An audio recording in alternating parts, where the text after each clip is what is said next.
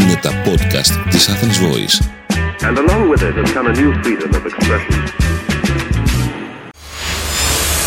Ζήσε με αγάπη με την Ξένια Κουρτογλου, προσωποκεντρική σύμβουλος ψυχικής υγείας, life and business coach, συγγραφέας. Στις ατομικές συνεδρίες με τους πελάτες μου έρχεται πολύ συχνά το θέμα του συντρόφου. Εκείνοι που δεν έχουν σύντροφο αναζητούν τον ιδανικό, ενώ εκείνοι που έχουν έρχονται με σωρία παραπώνων για το σύντροφο και αναζητούν το πώς θα τον αλλάξουν. Θα δώσω λοιπόν κάποια πολύ χρήσιμα tips για όσους και όσες από εσάς αναζητούν το ιδανικό τους στέρι, που αν τα σκεφτείτε και τα εφαρμόσετε, σίγουρα θα βελτιώσετε αυτό το τομέα της ζωής σας. Αρχικά σας ενθαρρύνω να μπείτε σε έναν εσωτερικό διάλογο και να βρείτε το γιατί θέλετε ένα σύντροφο. Ποιο είναι το κινητρό σας και τι αναζητάτε από αυτή τη σχέση; Θέλετε σύντροφο για να μην είστε μόνοι, γιατί έτσι κάνουν όλοι, για την κοινωνική σας εικόνα, για να μην σας πούν μπακούρι, γιατί χτυπάει το βιολογικό σας ρολόι; Αν είναι κάτι από αυτά, λυπάμαι που θα σας το πω, αλλά θα δυσκολευτείτε πολύ να βρείτε αυτό το ιδανικό τέρι. Γιατί όλα αυτά είναι ανάγκε σας και όχι επιθυμία σας. Και η ανάγκη από την επιθυμία έχει τεράστια διάφορα. Αν όμως η επιθυμία σας είναι για ένα τέρι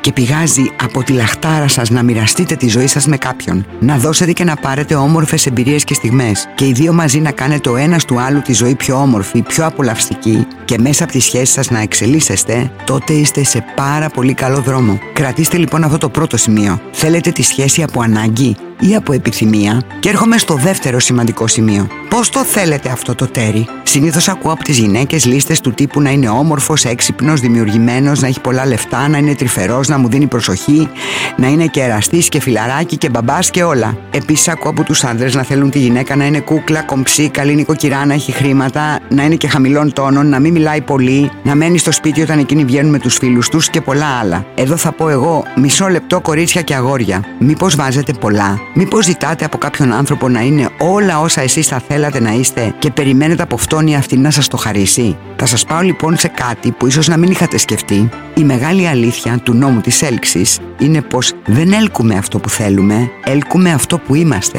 Επομένως, αν θέλετε κάποια συγκεκριμένα χαρακτηριστικά από το ιδανικό σας τέρι, θα χρειαστεί να τα καλλιεργήσετε και να τα είστε πρώτα εσείς για να προσελκύσετε κάποιον άλλον που θα τα έχει. Και κυρίως, φροντίστε να είστε ερωτεύσιμοι. Όπως έχω γράψει και στο βιβλίο μου, αναρωτηθείτε, εγώ, αν με συναντούσα, θα με ερωτευόμουν. Και ξεκινήστε να ψάχνετε το τέρι σας ή να βελτιώνετε τη σχέση σας, αφού πείτε στον εαυτό σας ένα μεγάλο, ειλικρινό ναι σε αυτή την ερώτηση. Είμαι η Ξένια Κουρτογλού, προσωποκεντρική ψυχοθεραπεύτρια και στην εκπομπή μου θα ακούτε πρακτικές συμβουλές για να αυξάνετε την ψυχική σας ανθεκτικότητα και να απολαμβάνετε μια όμορφη ζωή.